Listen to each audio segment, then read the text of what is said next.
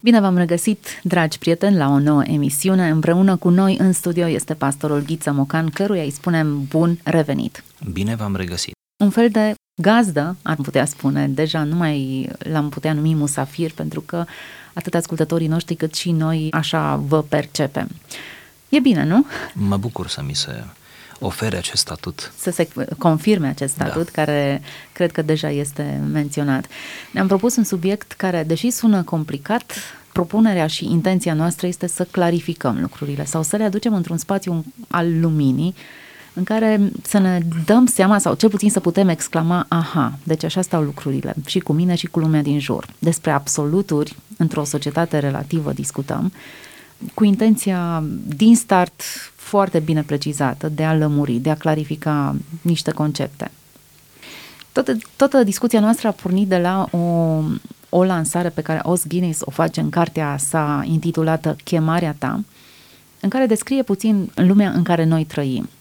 El afirmă că lumea modernă oferă o paletă nesfârșită de opțiuni și schimbări și că ne copleșește cu această această ofertă atât de abundentă. Fiecare alegere, susține el, generează un set de întrebări. Avem voie, putem, ar trebui, vrem, nu vrem, dar dacă am, dar dacă nu am, un oian de întrebări care conduce, afirmă el, tot mai adânc în întunecata libertate. Ei, în ce mod această paletă atât de, de vastă de opțiuni ne sufocă, ne deformează, ne deteriorează sau chiar dacă nu îi dăm o conotație negativă, ne influențează comportamentul. Un mare critic al modernității, contemporan cu noi, dar un atent analist al fenomenului postmodern, Alain Besançon, un francez uh, luminat, spunea într-una din cărțile lui așa, modernitatea este revenirea la puterea zgomotului. Și înțelegea prin zgomot nu neapărat doar zgomotul propriu-zis, fonic, ci o anumită avalanșă de informații nu, care curge spre omul modern, de îndată ce iese din casă sau stă în fața calculatorului sau deschide radioul sau toți vor să te informeze.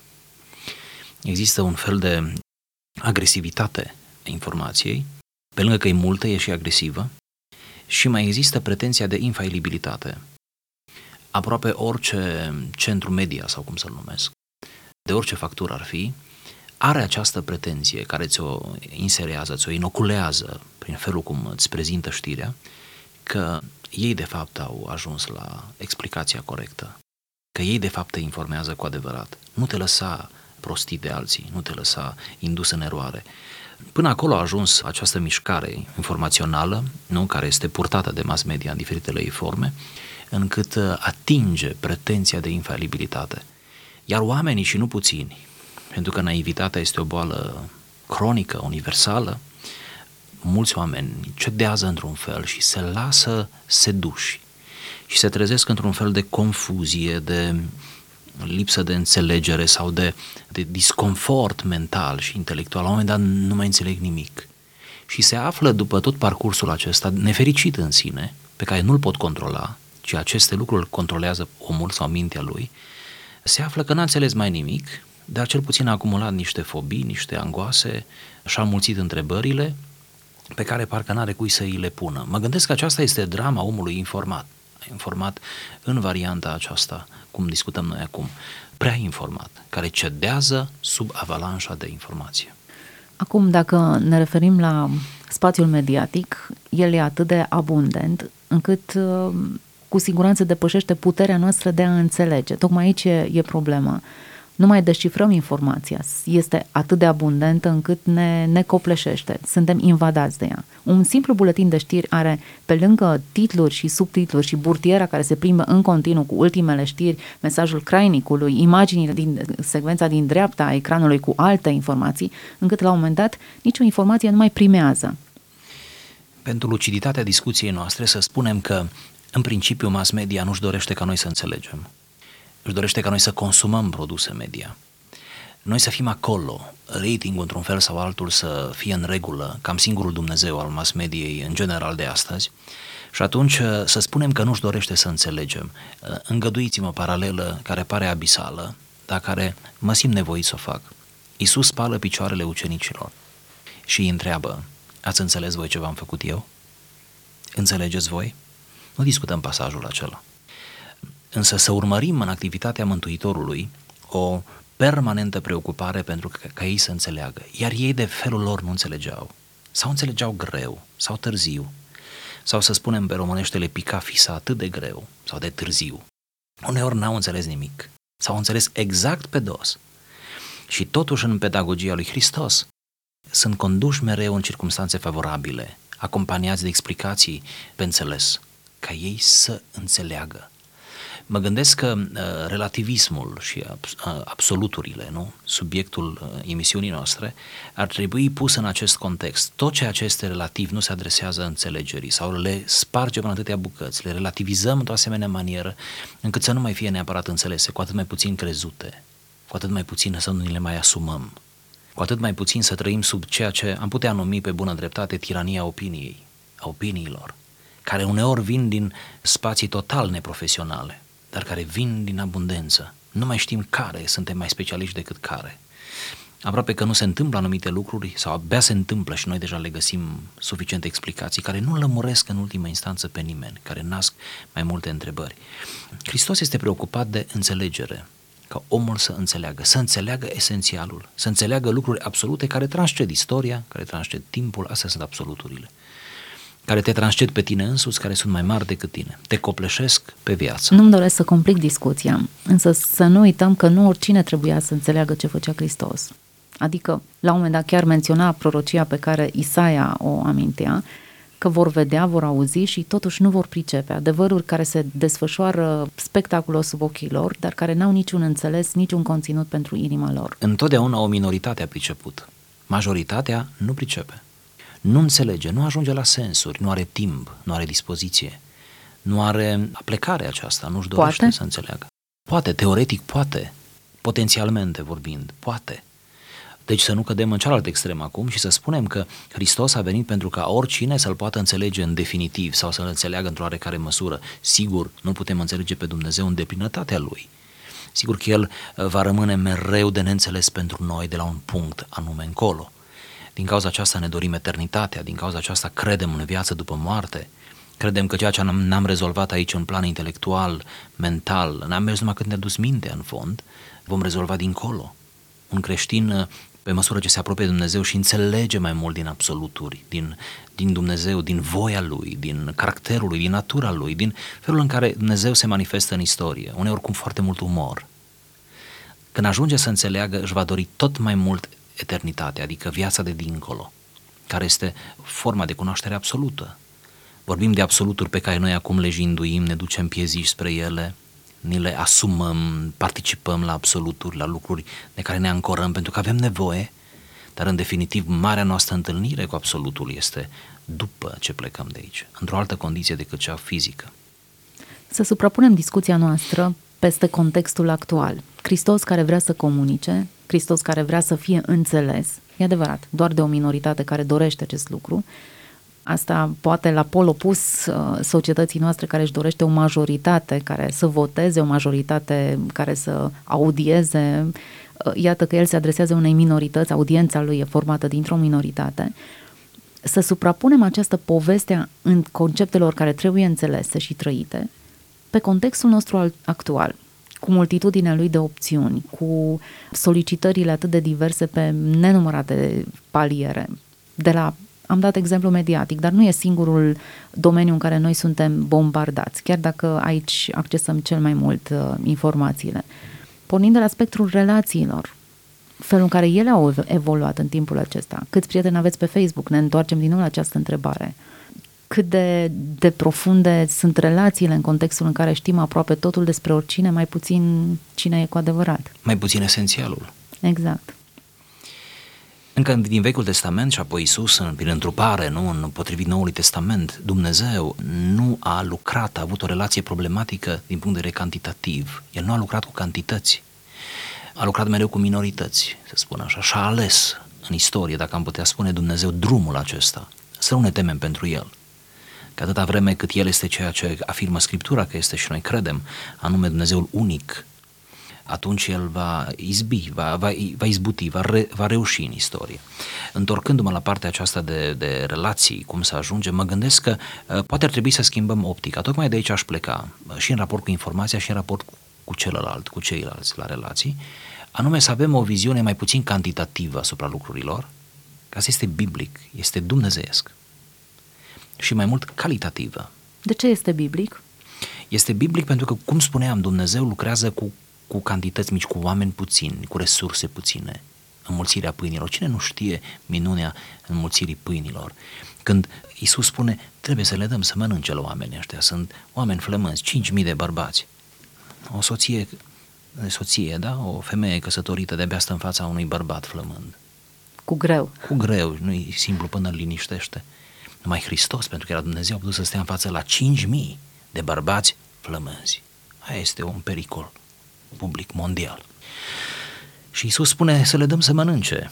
Și unul dintre ei, nu, zice, avem 200 de lei, s-a uitat la soldul de casă, nu? Avem 200 de lei. 200 de lei însemna, însemna ceva bănișor la vremea aceea, oricum însemna mai mult decât 200 de lei astăzi. Asta ca să fim puțin invidioși. Dar uh, nu putem să hrănim 5.000, totuși e prea puțin. E mult pentru noi 12, dar e puțin pentru 5.000. Vine altul și spune, este aici un băiețel care are 5 pâini și 2 pești. Și aici, de fapt, am vrut să ajung ca să arat cum sfidează Isus națiunea sau indicatorul cantitativ al lucrurilor. Și Isus nu înmulțește cei 200 de lei, ci înmulțește cele 5 pâini și 2 peștișori, a se înțelege, folosește resursa cea mai mică dintre cele două, care oricum erau insuficiente. Deci el, în mâinile lui, puținul, cel mai puțin, devine mult și abundent. În istorie la fel se vede, de asemenea în profeți, nu odată profeții strigă, caut un om. Mesajul Domnului Isus merge în aceeași direcție, voi sunteți sarea pământului. Niciodată sarea din punct de vedere cantitativ nu rezolvă mâncarea în, în sens cantitativ, ci în sensul de, de influență, de gust. Voi sunteți lumina lumii în condițiile în care lumea este năpădită de întuneric, întunericul moral, al ignoranței, al necunoașterii, nu? Deci, atât Dumnezeu în Scriptură ne transmite acest mesaj și ne educă într-un fel, și aici vreau să revin, să nu avem o viziune cantitativă, ci în primul rând calitativă. Pentru că marile virtuți, oameni buni, nu se pot aprecia din punct de vedere cantitativ. Cât de multă dragoste trebuie să am eu pentru soția mea ca să fie suficient? Ai zice o tonă. Nu e așa că e ridicol? Cineva ar putea să spună, ai o tonă, ai cam puțin, eu am 10 tone.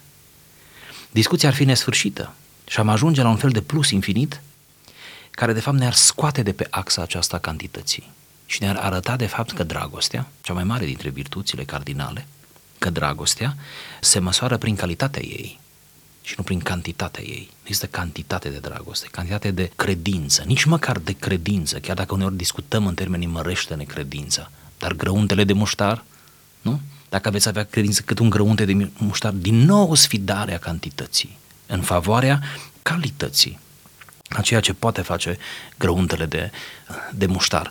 În relații la fel, ca să nu vorbim mai despre informație, în relații mă gândesc că la fel, nu trebuie decât să treacă câțiva ani cu sens în viața oricăruia dintre noi ca să ne dăm seama că prietenii ni alegem cu mai multă atenție și precauție, ni păstrăm cu mai multă cheltuială, cu o prietenie cu cheltuială să țină, și nu mă refer aici la, la bani, în ultimul rând la bani, eu mă refer la cheltuiala emoțională, la telefonul acela, la preocuparea aceea și ne restrângem.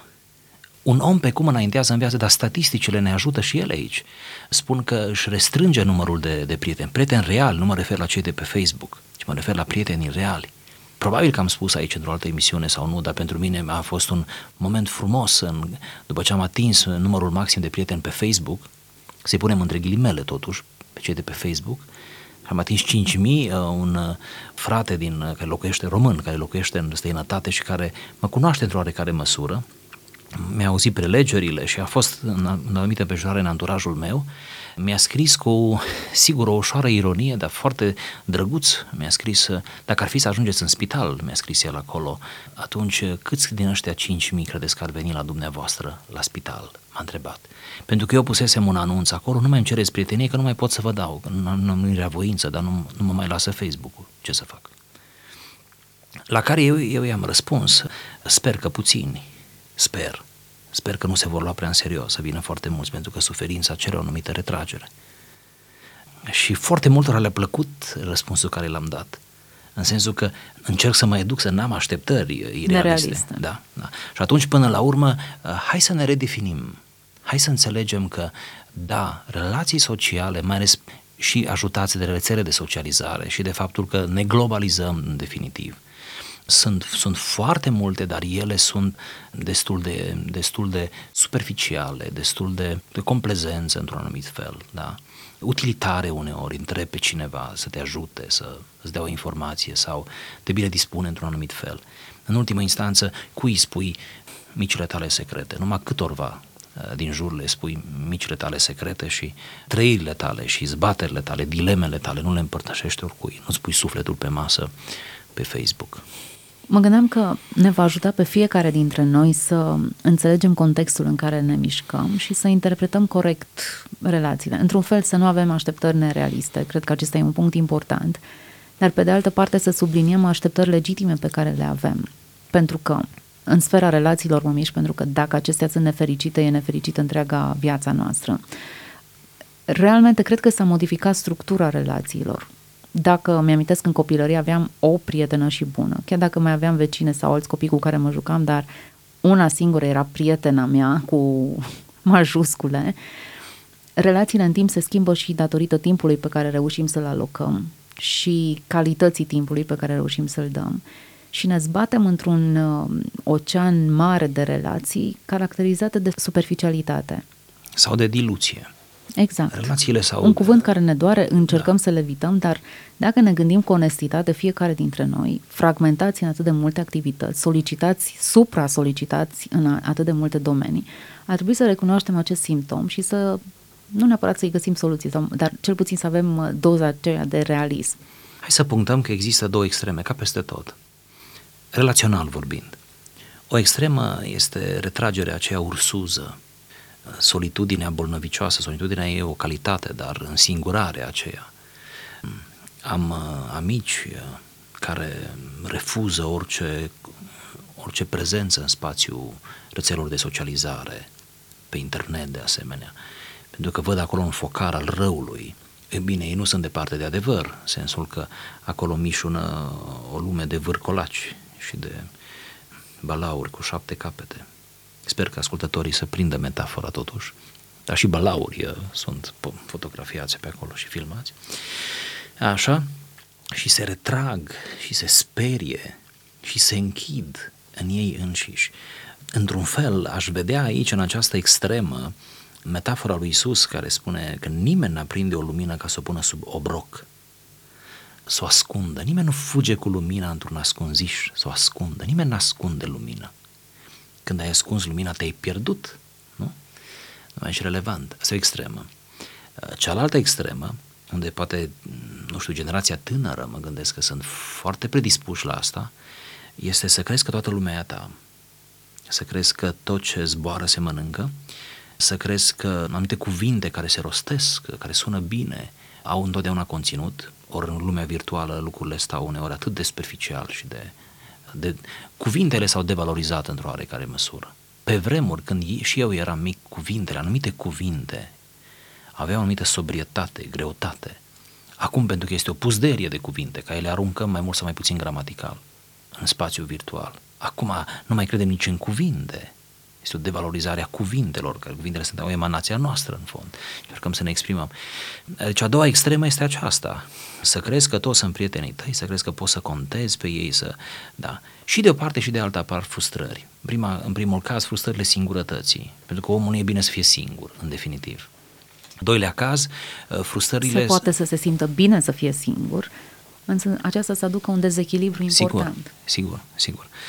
Și în, în al doilea caz, această, această uh, tendință de, de, de superficialitate și într-un fel de frivolitate, nu? Ești foarte frivol când crezi că toți care ți-au dat like pe Facebook, nu, ca să dăm cea mai cunoscută rețea de socializare, chiar aceia sunt fanii tăi sau te iubesc sau, te, sau țin la tine foarte mult. Un lucru este cert, Gabriel Liceanu spunea într-una din cărțile lui, uh, un om poate să meargă înainte în condițiile în care este înconjurat de un zid afectiv. Mi-a plăcut metafora, zid afectiv. Noi înaintăm în viață înconjurați de un zid afectiv. Și numai o parte eu aș zice minoritară, un procent mic din zidul ăsta afectiv este din lumea virtuală. Pur și simplu uneori avem nevoie să sunăm pe cineva real. Avem nevoie să ne întâlnim cu cineva real. De ce n-am pledat pe aș, pentru așa ceva? Nu, nici nu imaginez să mă întâlnesc cu cei 5.000 care, pe care i-am pe Facebook. Nici nu aș vrea o astfel de întâlnire. Deci nu mi-aș dori o astfel. Bine, o văd imposibil, dar hai să presupunem că aș putea aduna undeva. Nu mi-aș dori o astfel de întâlnire, dar am prieteni care își doresc așa ceva. Eu nu-mi doresc o astfel de întâlnire, m-ar, m-ar răstoarce de puteri și de emoție și de energie, nu-mi trebuie. Prefer să mă întâlnesc cu câțiva, aceia câțiva, care știu multe despre mine și eu multe despre ei. Ozghinis, dacă de la el am pornit toată discuția, afirma în aceeași carte despre piatră, că a fost un mijloc pentru cei din antichitate, oțelul pentru oamenii moderni, iar al nostru este plasticul, afirma el, iar numărul joc, numele jocului este reciclarea. Singura, afirmă el, și pentru totdeauna sunt noțiuni demodate și nevoia de mai mult spațiu este scuza folosită cel mai des. Ce realist surprinde realitatea acest uh, om. De mai bine de un secol, noțiunea aceasta se vehiculează așa în analizele uh, filozofice anume lumea de plastic în care trăim și uh, faptul că totul se fluidizează și își pierde consistența și rezistența într-un anumit fel. Plasticul este comparat, sigur, la nivel metaforic și nu neapărat numai metaforic, cu fierul, cu uh, ceva rezistent, durabil. Efemerul vis, vis-a-vis de, de durabil. În plan omenesc vorbind, deci fizic vorbind, există multe lucruri care sunt făcute din plastic, în vreme ce noi știm că ar fi trebuit făcute din uh, un alt material, un aliaj fier sau... Și nu ne trebuie de plastic. Cumperi plastic odată, nu? ceva care nu rezistă, și după aceea cauți ceva uh, serios, ceva consistent. Într-un fel există mult plastic în relațiile noastre, nu? multă superficialitate, mă gândesc că aici ați vrut să ajungem, multă superficialitate, multă civilitate sau doar civilitate, doar complezență, cuvinte care nu mai înseamnă nimic aproape. Ne șocăm când cineva ne pune o întrebare serioasă, pentru că am învățat cu prea multe întrebări puerile. Ne șocăm când cineva ne dă un răspuns profund, inteligent la o întrebare. Onest. Onest. Ne șocăm când cineva chiar îi reușește o ironie uh, subtilă. Ne șocăm. Pentru că noi nu mai suntem obișnuiți cu așa ceva. Revin. Suntem obișnuiți cu vorbe multe, cantitativă, să zic, cantitate. Dar nu prea mai suntem obișnuiți cu calitate. Poate că ar trebui să cultivăm, sigur ar trebui să cultivăm calitate în relația cu cărțile noastre, cu lecturile noastre, nu? chiar și cele de pe internet, în regulă. Găsești material fascinant, chiar și în lumea virtuală și te poți abona și poți să citești acolo. N-am nimic cu asta, într-un fel sau altul, toți pendulăm între una și cealaltă, cu informația la fel, cu oamenii la fel. Dar aș pune mereu prioritate pe oameni, aș pune pe oameni. Pe măsură ce anii trec, chiar și tinerii care ne ascultă acum și care pare că vorbim despre o altă lume, își vor da seama că relațiile, până la urmă, merită mari sacrificii. Să menții o relație uneori preferabil este să nu ai dreptate, chiar dacă ai dreptate. Să lași să cadă dreptatea ta la pământ. E un gest de mare înțelepciune. În fond nu ești tu Hristos. În fond nu, nu tu ai venit să schimbi lumea. Dumnezeu schimbă lumea. Să lași dreptatea să cadă când vezi că îți pierzi relațiile, efectiv, când vezi că te însingurezi. Am fost șocat să văd în viață, mă gândesc că oricare din ascultătorii noștri au văzut asta de-a lungul vieții. Să văd oameni care au dreptate, dar sunt singuri. Eu nu vreau să devin așa. Da. În același timp mă gândeam la, la compromisul, mă gândeam la o altă întrebare legată de în ce măsură creștinii secolului 21 care trăiesc într-un context așa cum l-am descris, sunt influențați de el. Am fi orbi și neînțelepți dacă nu am recunoaște contextul și nu am identificat zone în care suntem influențați. Mă gândesc că o influență păguboasă care aș puncta-o este uh, faptul că spiritul vremii, acesta cu multă informație, cu specialitate, cu tot ce am notat până acum, invadează nu numai societatea, nu numai locul de muncă, școala, spațiile publice, ci ne invadează casele, camerele, dormitoarele, ne invadează uh, muzica pe care o ascultăm, emisiunile pe care le preferăm uh, și așa mai departe, ne invadează în fond pe noi, pentru că marea redută este mintea noastră. Și se inoculează acolo, se inserează acolo. Ce aș recomanda cu bucurie și mm, fără, fără și cu mult respect ar fi ca să ne putem păstra conduita și credința în absolut și un echilibru spiritual, făcând mereu diferența, în fiecare zi făcând diferența între ceva ce mi aparține numai mie, spațiul meu privat, privat în sensul mental mă refer, da? că timpul meu de meditație, timpul meu de lectură, timpul meu de închinare, timpul meu, nu numesc discipline spirituale ca cineva să nu înțeleagă că e foarte agresiv ce spun, dar timpul meu, pasul meu, oprirea mea în loc. Nimeni nu poate să meargă la infinit fără să se oprească și apoi spațiul public. Mă gândesc că un om, un om e atât de echilibrat și de puternic în spațiul public, cât este de serios cu el însuși în spațiul privat. Relația lui cu Dumnezeu, putea să o numim în lecturile lui, în uh, meditația lui, în cum se suie el pe cântarul lui Dumnezeu în fiecare zi și încearcă să vadă cam cât cântărește, cam cât de greu sau de ușor. Uneori ne găsim suficient de ușor, prea ușori, poate din punct de vedere spiritual. Într-o epocă în care cântarul este foarte important, iată că îl mutăm pe un alt spațiu al sufletului și nu e o noutate. În Biblie destul de des folosit acest concept al autoevaluării, al măsurării, al pe tine însuți judecă-te sau vezi pe, pe ce drum merge. Și ca să lărgim sfera, voi spune că Platon, mult înainte de creștinism, Platon a spus o viață necercetată nu merită trăită. Platon. Deci iată că ideea autoexaminării apare la filozofii antici, precreștini, înainte de creștinism. Și multe din virtuți apar deja acolo și sunt dez- dezvoltate într-un mod foarte interesant de altfel în etica lor.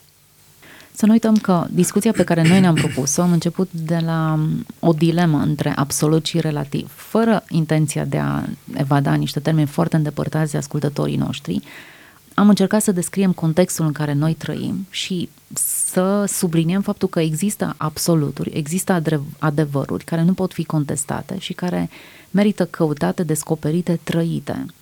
Există o limitare în aceste lucruri, o, o limitare autoimpusă. Seducția noastră pentru relativ este că avem senzația că îl putem să-l deținem. Tot ce relativ putem să stăpânim, sau cel puțin avem senzația asta. Noi stăpânim relativul. Adică cumva ne jucăm ca și cu niște mărgele cu tot ce este relativ. Absoluturile ne înspăimântă pentru că ne dăm seama mai devreme sau mai târziu că nu le putem deține. Și atunci trebuie să formulăm corect spunând că noi participăm la absolut. Noi uh, suntem deținuți de absolut. Deținuți, ce cuvânt ai ieșit aici? Dar am folosit în sens verbal, adică pe noi ne deține, în cel mai bun caz, absolutul. Să le punem în niște noțiuni foarte practice? Hai să le punem. Dragoste, nu, adevăr? Nu eu l-am pe Dumnezeu, ci Dumnezeu mă are pe mine. În cel mai bun caz. Uh-huh. Sigur că este o coparticipare. Bun. Nu eu am uh, Biblia, ci Biblia mă are pe mine, m-a acaparat. Universul ei m-a confiscat definitiv. Ce schimbă în raport această schimbare a proprietarului? În primul rând te ferește de aroganță. Niciodată nu vei mai putea să spui, nici măcar să crezi, că e ceva la îndemâna ta sau e ceva ce, ce tu gestionezi, ce, ce tu stăpânești. Niciodată, niciodată. Și te vei raporta cu dependență și cu smerenie față de absoluturi. Pentru că absoluturile, într-un anumit fel, cer această dependență, nu o pretind, da? Într-un mod elegant, cel mai elegant, cu putință. Deci cu Biblia la fel. Nu eu am Biblia, doar Biblia acasă au aproape toți. Cât de mult suntem noi ai Bibliei. Iar aici aș face o pledorie scurtă pentru Scriptură, prin personajele ei, ca să nu luăm chestiuni mai conceptuale din epistole sau așa, de care fug uh, destul de mulți și într-un fel e de înțeles, într-un fel. Dar eu aș zice cel puțin prin personajele ei, care eu aș vedea primul nivel de asumare a Scripturii prin personajele ei. Aici l-aș vedea cel mai confortabil, cel mai plăcut, uneori cu umor, extraordinar. Păi găsești în personajele Scripturii, mai ales în Vechiul Testament, care este plin de personaje, mai puțin de concepte, dar mult plin de personaje, găsești o lume în miniatură. Eu am ajuns să cred, și nu sunt singurul, m-am bucurat că am auzit că și alții mai cred așa și am zis, poate sunt pe calea cea bună, poate, că personajele Scripturii sunt paradigmatice pentru lumea întreagă și pentru istoria ei. Că mereu vei găsi atâta vreme cât îți asumi Scriptura, conținutul ei, mereu voi găsi în viața reală câte un prototip, câte un, mă rog, un reprezentant al arhetipului scriptural. Mereu voi. Uh, și am vrut să spun doar lucrul acesta, doar faptul acesta și merită să intri în universul Scripturii. Merită. Ne apropiem de finalul acestei discuții și aș vrea să, să tragem câteva concluzii. Mă gândesc că concluzia care o am pe inimă în minte ar fi următoarea. Omul este într-o căutare perpetuă, continuă de absoluturi. Am numit această căutare, aș numi o sete. Este într-o sete, într-o însetare continuă. Pe măsură ce anii trec și se lovește de realitate și de efemeritatea vieții și de relativismul vieții, omul este mai însetat. Gura lui, gâtul lui este mai însetat, mai uscat. Și un om însetat e un om periculos. Un om însetat poate să bea o travă. Un om însetat poate să bea dintr-o băltoagă. Un om însetat este vulnerabil. Poate să bea din izvoare trăvite. Un om însetat, bun, hai să ieșim puțin din sfera asta, să nu pară atât de macabru. Mie mi-e sete din punct de vedere fizic. Pot să beau apă sau pot să beau uh, sucuri naturale. Cine mai crede că există sucuri naturale? În fine. Pot să beau, uh, alții consumă alcool, pentru că au o însetare. Unii sunt foarte însetați după alcool. Ca să punem așa toată dacă din punct de vedere fizic omul își stâmpără setea, uneori cu prostii, uneori cu lucruri nocive, uneori cu, cu, cu, cu lucruri care devin blesteme pentru el. Da? Din punct de vedere spiritual, să ne imaginăm și să luăm asta ca o concluzie, poate ca o precauție. Om însetat este un om vulnerabil. De aceea să respectăm omul însetat, să nu ne jucăm cu el, să ne jucăm cu această nevoie a sufletului și să admitem că absolutul tocmai aici este.